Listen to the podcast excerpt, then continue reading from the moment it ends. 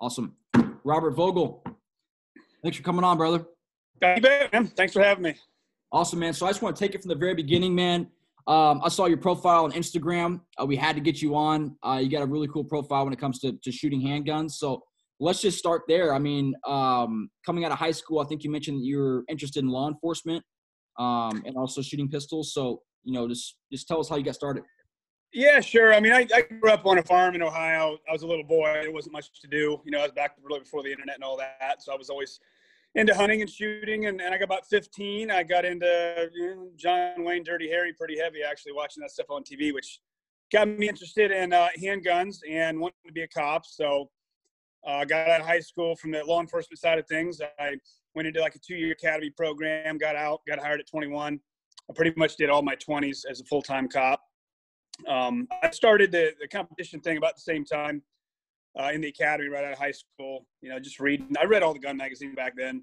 Mm-hmm. So I heard this thing called IDPA and USPSA. Got got into that, and uh, just man, I just never stopped. I was just real gung ho from the beginning, and was able to do well. And um, first, you know, the, the, whole competitive shooting thing. The first five to seven years for me was, was just total hobby, like this for most people spent all my money on bullets and match fees, stuff like that. And then got to the point where I did well, you know, won a bunch of stuff and, and get to the point where I'm getting some sponsors, breaking even. Uh, people started when I did well at nationals, ended up international a few years in. People started asking me to do classes, and it just kind of slowly became a second job. And so I'm, I'm 39 now, and I, I left full time law enforcement when I was 30 to do the whole shooting thing as for living. So it's been about nine years, and that's that's worked out pretty well. I travel around a lot. I teach a lot of classes and sell some stuff. And yeah, but uh, yeah, that's cool. Like, so was it mostly? Yeah, sorry. Go ahead. Oh no, I was gonna say. So yeah, most of my life has been, you know, very involved in shooting in one form or another. Was it mostly self-taught? Um, yeah, I, I learned a lot. I say indirectly from others. So I mean, I read a lot of books. I watched a lot of videos. I observed people from a distance. I, I really didn't go to many classes back then. I there wasn't as nearly as much out there, and uh, I didn't really have the opportunity as much either. Mm-hmm. When I mm-hmm. was a police officer, I had to work every weekend, so I literally never had weekends off unless I used vacation. So that was that was harder to deal with too. But I just you know became a, a student of the art, and I just I've always been fascinated with it since I was a kid. I'm known a lot for the competition thing, but my initial interest was definitely you know, more along lines of, of you know, self defense and whatnot. I've always had a practical mindset to it. So right. um, I, I still think very much along those lines.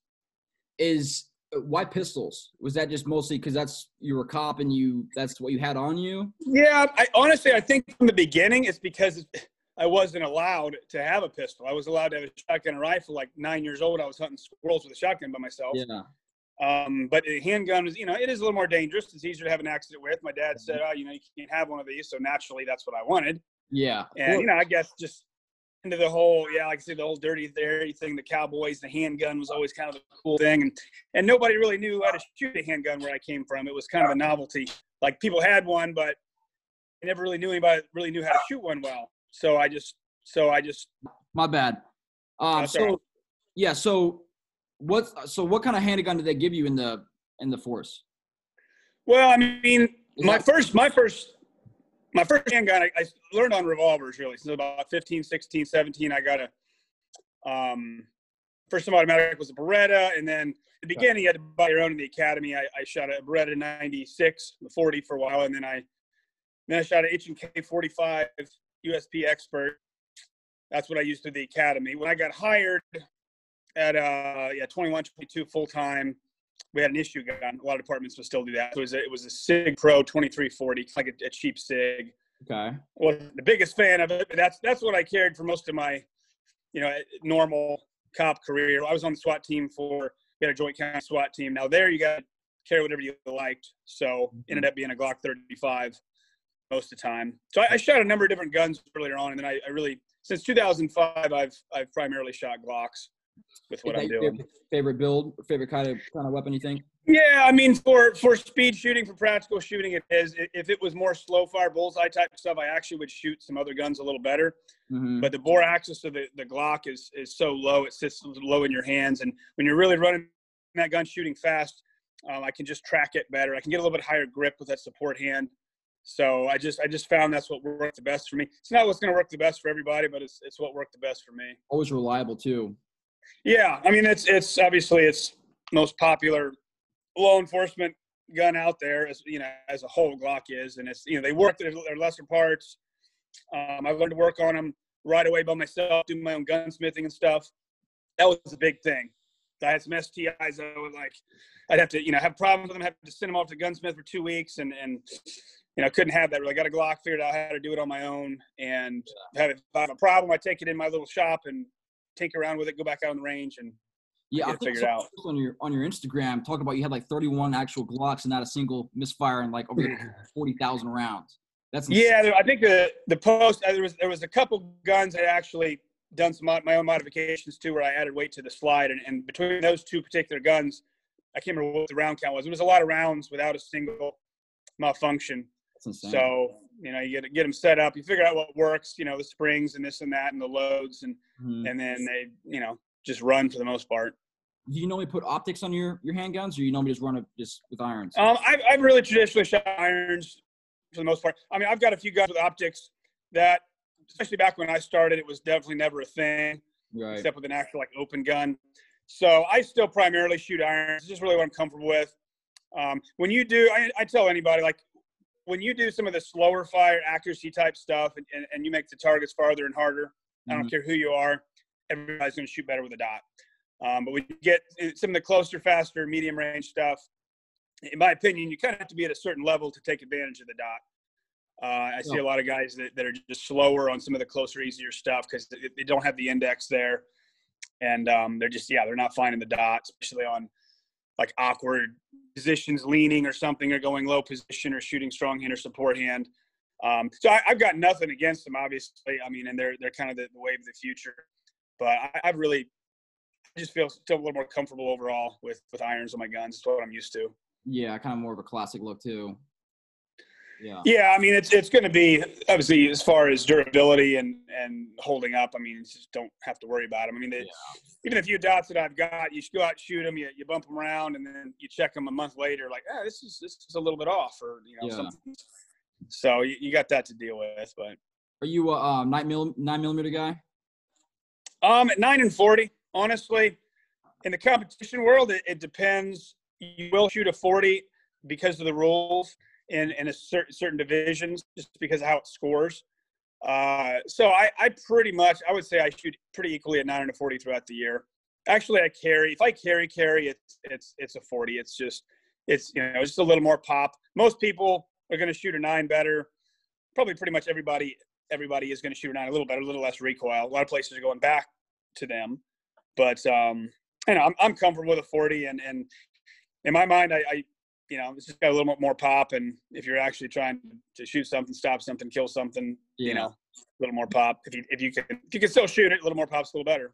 Yeah, definitely. Do you think that matters a whole lot? You know, what caliber it is when it comes to I mean, I don't think it um, matters a lot. I think obviously what matters so much is your ability to, to shoot with that gun and, and the placement of the shot is, you know, is Everything. what's going to matter overall the most. But, you know, if it's one of those where it doesn't really make that much difference to you. I mean, you know, if you shoot them both comfortably, then, you know, what, why not, you know, have something that's just, just a little bit more, a little bit more powerful. Yeah, definitely. So you're doing competitive shooting while you're in the police. Were they teaching you how to do any of that kind of stuff? I know at least nowadays it seems like police training is, you know, nothing special. Just from the people I've spoken to, they were, Yeah.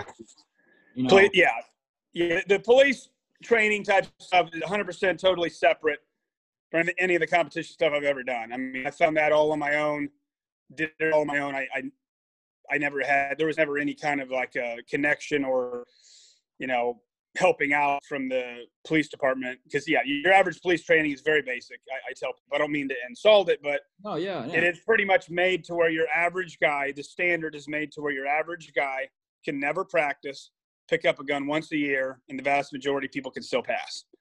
Um, if, if they made it harder than that, then it's just, you know, you're gonna have to have, pay people overtime. You have to give them ammo, and, and it's all about money with, you know, about everywhere, right? So people don't want to do that, and at the end of the day, you know, it, you can't. It's hard to force a passion on somebody. Right. you- you'd almost think when I was 18, 19 going into the academy, I thought, well, know, I wanted to be a cop in large part because I liked guns and whatnot. I mean, I'll, I'll admit that.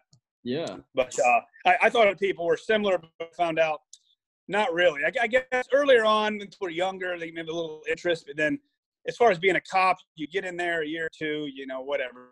Life happens, and that gun just becomes another thing hanging off your hip that you got to qualify with once a year. And and it's really probably 95% of cops. I'm not trying to put them down, but that's just what it is. I mean, the vast majority of them are not really, from what I've seen, are not really going to go out and, and do too much on their own, own time and their own money to get better. Why do you think uh, that? I mean, I, I, there's a lot of reasons. I think at the end of the day, I think it's because deep down, I think they, they probably feel like, oh, it probably won't matter. I mean, if you if you did the math, the odds of being in a shootout as a cop in the United States, it's going to be a lot more some places than others, but it's pretty low. A lot of people that you know they think it's higher than what it is. I mean, especially a lot of places you could work for 25 years and very easily work for 25 years as a cop and never really be in a gunfight. I mean, that happens the, the vast majority, if not the vast majority of the, of the time. And so even even if you are, I mean, it's it's just I think it's just kind of a you know, denial thing at the end of the day, thinking, ah, it probably won't matter. Same thing about being in shape, you mm-hmm. know, being able to fight, stuff like that, right? It's, it's the same thing. Like, eh, if you knew it would matter, and the competition thing, like, you know it matters. I know I'm going on this match. I'm going to be on a list of hundreds of guys from number one all the way down to the last one. My name's going to be on there. Everybody's going to see that. And there's no escaping that. I know that. Yeah. And uh, it makes you push and makes you work for it. I completely and agree. So yeah, I, there's different theories. I, I think at the end of the day, I, I just think most cops in the back of their mind, whether they realize it or not, think that it probably won't matter. Just getting and a lot of times, probably won't. Just getting too comfortable. Yeah, yeah. I mean, I think it's just yeah. And, and until you have something happen, um, I mean, I will say, I won't say a whole lot, but I will say, like the department I worked for, we had it was after I left full time. This has probably been uh, six, seven years ago or something like that. We had a, a shoot, a big shoot. I mean, a full out gunfight through town type of stuff, ARs, and bad guy got killed, and one of our officers got shot, and and as a whole, like the department after that seemed to like okay, take it a little more seriously. Like I, I just know they, they consulted me a little bit more about okay, well, we you know, a lot of times it's just kind of how it is. It's like nothing happens, nothing happens, and then when something happens, um, people like paying attention a little bit more. Right. So that's that's how it seems to be. Eh, yeah, I mean, if you were in charge of the police department just across the United States or the world or, or whatever, what would you train these people? I mean, just from the people I've spoken to, like I said, I mean that, that have you know served in the police, it just seems like there's a lack of you know dynamic training where it's yeah you know, yeah. and you know there's more dynamic situations. It's just it's it seems like it's kind of the training is almost kind of black and white when everything else is just you know we live in a crazy world right now. You know what i mean? Like yeah yeah. well i mean I, I think obviously i don't know if i was in charge and again there's a lot of issues you know, like as far as being a chief of police or something that would be, you know, with city council, how much money you got, overtime, all this stuff. But at the end of the day, it's it's getting your guys out there and and training. And and depends on the department. I mean at the bare minimum some departments qualify once a year. So if an officer does nothing on his own he's literally got to go go to the range and shoot his 25 or 50 round qual or whatever it is and uh, that's all he's got to do so i mean I, I, think it would be figuring out okay we're, we're going to do more than that we're going to do whatever it can be you know uh, quarterly four times a year or maybe maybe more if possible like everybody man you're going to go to the range you know, have one of the fire instructors or whatever. Obviously, he's going to have some stuff set up. Just at least get people to go to the range and and shoot. And and and it's not just live fire shooting on the range. It's it's the force on force ammunition type stuff. I mean, any anything like that. Uh, just simply, you know, doing more, doing more of that, and right. making that a, a, priority for other things. So, right. I, and then some places are going to be able to do that a lot more than others as far as a lot of it again comes down to money, comes down to whoever's in charge, how much they want to do that. Um, that that probably makes the biggest difference right there. Is whoever's in charge. If it's if it's kind of a gun guy or a guy that's actually you know into that stuff a little bit more, he, he's going to push his department to do that. If it, if it's not, then it's just not going to happen. Mm-hmm. And do you think? That, sorry to interrupt. Yeah, go ahead. No, no, I, that is good. You, you think that changed if you were to do that? You think that would cost more money, or you think that would just be able to happen with, you know, just better leadership with, you know? I mean, it, it, it, I guess it wouldn't necessarily have to cost more money. Usually, I mean, it's going to cost some. I guess you're going to get guys out there. Obviously, you're going to have to, you know, come up with more ammo that's is going to be shot and and probably probably have to pay some guys overtime. So Right. I think I mean a lot of times the money is maybe used as an excuse uh, for guys just not wanting to do it. Yeah. So, but I, I think if you know if somebody wanted to do it, as far as somebody being in charge, they they, they could do it. Yeah. You know, Definitely. and it's a lot of times it comes down to you know just the guys the department. I mean, if you get uh, a little more of the guys that are into that and pushing it and like gung ho about it, then they're more likely to do it. If you get you know, some guys say the old guys. Some of the some of the guys just just aren't into it. They're gonna they're gonna bitch about it. They're gonna complain, uh, and then it's just gonna go kind of that way. I mean, I I'm just off top of my head thinking of a lot of the guys that I've known and worked with over the years, and some of them are a lot more receptive to that thing than others. So I agree with what you said earlier. I, I, I definitely agree with what you said earlier about making it public to not necessarily to the the, the public, but with all the other officers that are in the department. I think that would definitely yeah, yeah. to see who's who's doing As far what. as yeah, yeah. Well, and a lot of you know, there's different arguments on all that. People don't like with a police qual. It's typically a you know, the pass fail type thing. So there's it's not like there's some list. Okay, you know, we're going to give an award best shooter. We're going to recognize them. We're going to like, you know, that that pretty much never happens. It's like you can be the best shooter in the department, the worst shooter in the department. You're going to get nothing extra. You're going to get no recognition. Yeah, Mhm. that's usually how it's going to be. I mean, people are going to know that with the department, so there's like a pride thing, but Right. um, there's not a lot of competition, you know, with that. I think within most departments. Right, that makes sense. Do you think there should be?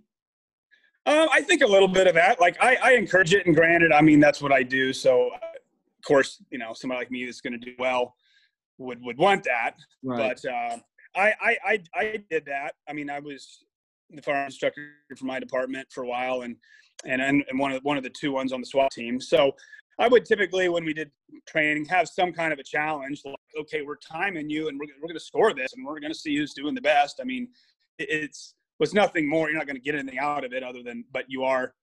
It is a competition right. as opposed to not at all. So Yeah. guys tend to push themselves a little bit more and try to do a little better if that's if that's the case. How important is, you know, your draw and the, you know, fundamentals of shooting and being proficient at just, you know, where your bot, how your body moves and, you know, your grip. How important is that in a life or death situation like that in the in law enforcement and in competitive shooting? Yeah, I mean it's a good question. Uh, obviously, I mean in competitive shooting, it's it's probably more of a factor because it's it's more on on skill. I wouldn't say it's all about skill. There's other factors, the mental side of competition, the stress, and all that stuff. But as, as a cop, I mean, it, it can matter and it cannot matter. What, what, I, what we found, what I found is a lot of times, what probably the most in most situations is just simply how good of a decision maker is and how they deal with pressure and stress and just hand experience handling situations. So kind of what, what we found is in a lot of the situations, as far as real life death type things, if it was just like one bad guy, pretty close, you know, distance wise, the, the, the outcome, the, sh- the skill set of the shooter didn't make as much difference in determining the outcome of that situation. What where it did was when you started to get um, more distance, um, multiple bad guys, moving targets. Uh, when you started to have that, then a guy that was a good shooter, you, you saw more of a diff- difference in the results. I mean, as far as hitting the, hitting the bad guy and, and making it happen. Um, so, I mean, it's obvious, obviously it's always important your skill set, but it's going to be more important in some situations than others. Um, but it is just one piece of the pie. I mean, it will, it is as as a cop. I mean, just learning to deal with chaos. That was- Right. I remember being 21, getting hired, and showing up to my first calls. And it's like, oh my god, everybody's yelling and screaming, and like it's, it's it was a little intimidating. Love and I saw these guys that Yeah. were a little bit older than me at the time, right? And they're they, they they done this right. And they took charge. Like, you go over here, you do this, or whatever it is, and you could tell, like, man, I was I was impressed. Like, wow, he knows how to deal with this. Mm-hmm. Know, I I mean, it took me, I would say, probably kind of felt like it took me a good maybe four or five years to get to the point as a cop where I felt I could pretty much handle about anything. And so there's there's that whole side of things too. Um, that's obviously separate from the from the shooting skills. Right. I mean, what do you think are the three most important skills for someone that's either carrying, it's a police officer, you know, what are the three most important skills that people just need to hammer on? Um, that way, you know, because I mean, your adrenaline's going, you're not yeah. thinking a whole lot, you're just executing. Uh, yeah. You've got to be prepared. You have to have some kind of training behind you, you know, or yeah. are you, are you talking just just like sheer shooting skills?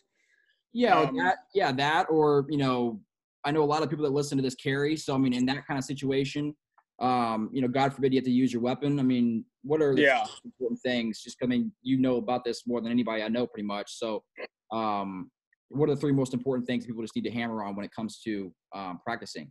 Like driving? Yeah, well, if yeah, if you're talking about you know, shooting, shooting, because you know, I, like I said, I think the most important thing is just being able to handle a situation and, and read the situation, and be able to to do what you do what you got to do. Because it's you you think about stuff beforehand. You think, okay, you play things out in your head. This is a bad guy, and he's got a gun, and he's got a knife, and he's this far away. I'll do this. But there's there's so many variables in, in real life, and it's just right. it's like you just don't know. So that's kind of that's kind of a, a different conversation altogether. But like as far as like going to the range and practicing shooting um, like the, the, the, three most important things to be able to shoot a handgun well I, the number one hardest thing about shooting a handgun is trigger control. Um, being able especially when you're shooting fast simply being able to i have a long spiel about it in my classes but simply being able to to work the trigger finger you know as you're shooting without moving your other fingers and the rest of the hand which which moves the gun all over the place. Right. that's what most people have trouble with. So spend a lot of time on that. Um, obviously like you know the, the grip, how you hold the gun, control the gun makes a lot of difference. Having yourself trained well enough that even if you don't think about it instinctively, you grab that gun, it comes into your hand the right way. Um, knowing it and doing it, two different things. And uh, obviously those two, and then a third, I would say, especially like with with iron sight guns, which is the majority of what's out there yet, being able to once you get past a certain distance, a certain distance is just point shooting, target focus. It's kind of a human instinct, no brainer type thing. But when you start getting out there a little bit, the the ability to actually look at your sights while you're shooting a target and, and make the hits. I think a, a, lot of people are not trained well enough that if boom, there's there's a bad guy shooting at him at 25 yards, the, the instinct seems to be to, to whip that pistol out and you just watch all the, the, the videos and that's typically what it looks like I'm seeing is like the oh shit factor, and then the guy, the good guy, you know, pulls pulls his gun out and starts shooting the bad guy about as fast as he can. Right. Whether he's trained like that or not, and he's he's typically not. He's looking at the target, pointing the gun, pulling the trigger, and get beyond a certain distance. You're not going to consistently get hits on a target beyond a certain distance unless you have a little bit of that discipline to okay, you know, watch watch that front sight. I've been in just even in when you're in range or something, you're going through it, even in a competition, you get jacked up and you a couple of steel targets or something, and you swing over and you're shooting at and you're missing them, mm-hmm. and two or three times, and then you realize why you're missing them. I'm looking at the damn target. I'm not looking at the. The minute you realize it, okay, visually, you just simply look at that front sight. It's on the target. Bang! You make the shot. Mm. And yeah. So that and the, the that that that's tough, especially pushing fast and going for time and yeah, pressure and all that stuff. So but yeah, I don't know if I didn't. If I was to hammer like three fundamental shooting things, yeah, trigger control and and the ability to watch the sights while you're shooting at, at a high speed. That's a good. Is what I would say. Yeah, I never I never really thought about that a whole lot because you think people are just looking at the actual target and not like actually yeah, I mean, sights. Yeah, th- th- that's that's the natural human instinct. I mean, the more that is happening at the target, the more you're instinctively going to want to look at it. When you shoot paper targets, you're just punching little holes in there, so there's not a lot to look at even when you go from paper to steel, there's more happening. The steel target falls down, splatters more. So I, I just noticed that even between paper and steel targets on a regular range, how people have trouble with steel a little bit more. And then the ultimate uh, would be somebody out there shooting back at you, right? So that I mean, it's just going to draw your eyes to it. And it's not that you can't look at the target because you're going to still see the target, but you got to be able to to bring a little bit of that vision back to that gun. And and again, especially if the range is, is a little bit further out there, uh, be able being able to aim fast. Yeah, right. and, and pulling the trigger fast is not really that hard. Most people can do that, but yeah, controlling the gun, controlling the gun, getting to, get, to come back to the same spot, and then being able to to somewhat see your sights, to be able to see that front sight come up and down, maybe mm-hmm. four, five, six times in a second. I mean, that's that's that's hard to do. A lot of people, a lot of people never really get used to shooting fast enough to where they they're comfortable with that at all. They they just learn to shoot slow, and a lot a lot of the law enforcement. That's uh, probably the one knock I have on a lot of the, that is a lot of things are run under par time. So like if they give you a drill, and they'll just say, okay, do this under eight seconds. And it, it doesn't matter if you do it in seven seconds or four seconds. It's the same. It's the same. It's all about the hits, which if you do it that way, you're not rewarding somebody that can get the same hits faster. And the competition stuff, the one thing, the scoring system does reward speed. So you're, mm-hmm. in essence, your score is your time. If you keep right. everything in, you know, center zone, there's no time added, right? So right. if I do it in four seconds or 4.29 or whatever, that's my score. 4.29. Somebody else has it in seven, whatever, same hits. Theirs is a seven. Four's a lot better than a 7 mm-hmm. So it's it's rewarded, and, and you're always you're always pushing you're always trying to be, you know, go faster and get the same hits. Yeah, I saw a crazy video on you uh, on your Instagram shooting like I think it was four or five targets in like one under a second. It's crazy. Oh, the the two uh the two it the two on each? Yeah, I think maybe. Yeah, that one took me some. That, that was uh yeah that one took me a few takes for sure. That's that was scary. one of those where That's going just going, you know, all out and hooking up. But yeah, that was that was tough there. That was a hard one. That's cool though. I mean, how important do you think it is? Um, I know it's very important in competitive shooting. I know it's you know moving around is you know the game in addition to actually shooting, obviously. Um, how important do you think it is to be able to move and actually practice when you're you know just for people who are trying to become more proficient? Yeah, I mean, I, I definitely think it's I definitely think it's important, and I I teach that quite a bit in my classes. Um, because when you think about it, it's just the majority of the time people go to the range, they stand in one spot exactly, and they stand there and shoot at targets. And when you throw movement into it, and it it can be shooting on the move, or it can just simply be moving from point A to point B to point C. You know, moving, stepping, shooting. There, there's a lot of things that are happening there. You know, your body's moving. You got to step a certain way, and um, it's just flat out harder. I mean, I, I take a lot of people that don't do that. They're good shooters still, and then it's just like, okay, run here, shoot these, run here, shoot these, sort of thing and you you can tell that actually really suffers because they're not to doing that. You have all these other factors, so so definitely think it's important, and I I um I do a, decent amount of that in my in my classes just to get people comfortable with it. That is one thing that I will typically say that I can usually tell the difference between competitive shooters and and non-competitive shooters because you get you get some non-competitive shooters that are really good shooters. Usually when you start taking those guys and and throwing some wild stuff out there, like um, having them do a lot of moving and, and position to position, right. or moving targets and stuff like that, that's usually where I don't see a lot of people outside the competitive arena that practice that a lot. Uh, that, that's that's usually where I, you see kind of a, a separation difference, um, because yeah, we do that a lot in in the competition stuff. Definitely. Um, so let's talk about your classes. Let's talk about Vogel Dynamics. What is it? Who's it for? Um, let's talk about that. Sure. I mean, Vogel Dynamics is, is essentially me, right? I mean, uh, I said started 2012 is when I left the PD to, to do everything full time. I was doing it for quite a while before that. Mm-hmm. Um, I teach a lot of classes. I had a, I got a private range basically behind my house in, in Ohio. I do a lot of private stuff there. I, I like. I grew up here on the farm. We got some land around here, and um, it works pretty well. And I, I travel a lot. I'm all over the country. I go to different countries and just kind of wherever wherever it takes me. Um, and I teach I teach a variety of people. I mean, I teach practical shooting, so uh, the the tactics and the mindset are different amongst you know competition and, and self defense, law enforcement type stuff. Mm-hmm. But the shooting skills are the same. you know, and that's primarily what I'm teaching. So it's a mixture of, you know, cops, military guys, um, and, and competitive shooters. A lot of guys are, there's a pretty good mix. I mean, the, the, the majority of the competitive shooters that I've ever known or taught also, you know, they can still carry license and, and carry, you know, for that. So it's, it's not, it's not as much one or the other, I think, as a lot of people would think. So so yeah, I primarily teach a lot of classes. I do have some products. I mean, I have my own sites. Had five, five, six years um, for Glocks.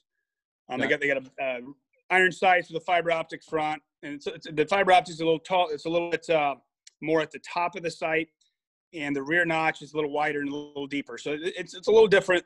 Gives you it's all about vision, being able to see them fast um, in recoil. So and I sell those and got some uh, the, the Vogel trigger from glocktriggers.com. That's that's um, a product on there too. And um, but yeah, and mostly you know some, some products and and traveling around teaching a lot of classes. Awesome. And I'm still I am still competing. I don't do it as much as I used to. My focus definitely shifted more. I, have done it about 20 years now, and uh, you know, I've just I, I've just not shot as many matches. I've had some injuries and whatnot in the last couple of years. I'm still I'm, I'm doing right, but the focus is definitely a bit more on on the teaching and the traveling, the classes, as opposed to the matches these days. Awesome. Um, what are some of the the biggest skills that people me, once they take your class they walk out, you know, having after working with you? Yeah, obviously a lot of it depends on on where they're starting out at. Um, when you take a lot of like cops and whatnot that that have never really pushed for speed, um, it's a little more eye-opening with those guys because they've done the whole part-time type thing, and when you're you're putting them on the clock and and and you know scoring them like that. A lot of things I do it, it is scored, and that's what I tell people when you go out and practice. I tell people do something that's measurable, something you know hit these are your hits, this is your time, this is your score. That's that's not a competition only thing. That's that's a way to measure your performance. Yeah. If you're just going out and just blasting and shooting, which is what I think a lot of people do, they're not really measuring anything. They're not pushing to get better. You go out, you do something, you shoot. Okay, this this is what I got. Now, the second, third, fourth, fifth time I do that, I'm trying to beat that. Yeah. And if you, if you operate, you don't have to do everything like that. But if you operate under like that for the most part, you're, you're going to push yourself. You're going to get you're going to get better. So I think, especially guys that have never competed at all, it's it's the whole speed aspect and realizing, okay, I, I can actually shoot this quite a bit faster. Um, I do some stuff with moving targets. If there's a swinger available, that's probably mm-hmm. probably the most eye-opening drill to most people. I would say, you know, the ability to actually like shoot a moving target with a pistol quickly and get a lot of hits on. Completely different thing um, than shooting just paper. What's that? Completely different. Completely yeah, different yeah, thing than shooting stationary targets. Yeah. It's just moving. And a lot of people, I mean, number of people that have, you know, maybe been a cop for a while or been shooting for a while that have never really shot a moving target. I mean, that's that's right. I see that quite a bit, and so that's that's, that's eye opening. But for the most part, I mean, it's just you know, ability to shoot fast and accurately. The, the competition guys, I mean, there's a whole competing at a high level in anything. You know, there's a whole mindset um, to all that, and, and a lot of like mental things that you do, affirmations that you tell yourself to, you know, prepare yourself to actually perform under pressure when it counts. Because it's it's one thing to be good, but then you know you, you go somewhere where you, everybody's watching, the cameras are rolling, there's money on the line, and you got one time to do it. It's different when it counts, and that's different. And there's, you know, that's that's something some people don't do so well on. So yeah. I don't know. I spent a lot of time studying that earlier on. I've got some theories on that, but uh, but yeah, so, so some of the guys at a little bit of a higher level, it's maybe a little bit more of that type of stuff than than the shooting. Yeah, but it's it's you know a little, bit of everything. Makes sense. I completely agree with you on the what on the whole philosophy of what me, what gets measured gets you know improved. I completely agree with you on that. Instead of just showing up and you know yeah blowing a hundred bucks worth of ammo or yeah, it's, it's, nowadays. Yeah, crazy. It's a lot more uh, on how you train than how much you train. A lot of people just seem to think that if, if I go to the range and spend this much time on the range and shoot this many rounds, I will get this much better. Not at all. Right. You know, not at all. It's, it's how you do it, how you're measuring, how thorough you are on everything. And I've never been. I shoot a decent amount, but I've never been a guy that shot a lot, a lot of rounds. So a lot of people think I shoot more than what I do, but I've. I like to think I've been smart about how I do it and, and measured, and I'm, I'm thinking after pretty much everything I'm doing. Okay, what was good? What was bad about that? What could I have changed?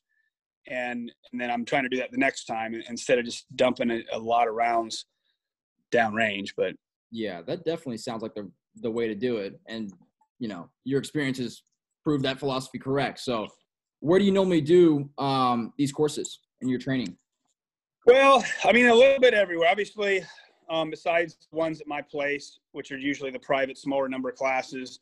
I'm just thinking off the top of my head. Sure. You know where I've been, uh, Florida, Cal, places I typically go the most. Yeah, California, LA area, Florida, Texas, um, Indiana, Michigan. I mean, I've been to a lot of the states. I, I haven't been to all of them for teaching, but I've been. I went to Alaska last year um, some you know Virginia, Pennsylvania, just typically kind of wherever people reach out to me and like, hey, you know, what, what, what would it take for you to set up a class here? And, you know, exchange a few emails like, yeah, this, this is what it would, I would take. And, uh, you know, if they got arranged, I would host it and we agree on things, put it on the calendar. And that's typically how things have gone for me for the most part. There, there's some places I know where I'll uh, reach out on my own and like, okay, I'm going to, I want to do this class here, but a lot of it has kind of just been people reaching out to me, and and I, have obviously gone back to a lot of the same places a number of times, but uh, pretty much pretty much all over. I've been, been to a lot of countries too, That's other countries, South America, where you know a bunch of countries in South America, and I was in Abu Dhabi like three times in the last year, and um, Thailand, and a bunch of other places. What's the so, What's the coolest range you've ever been to? Uh, coolest range, man.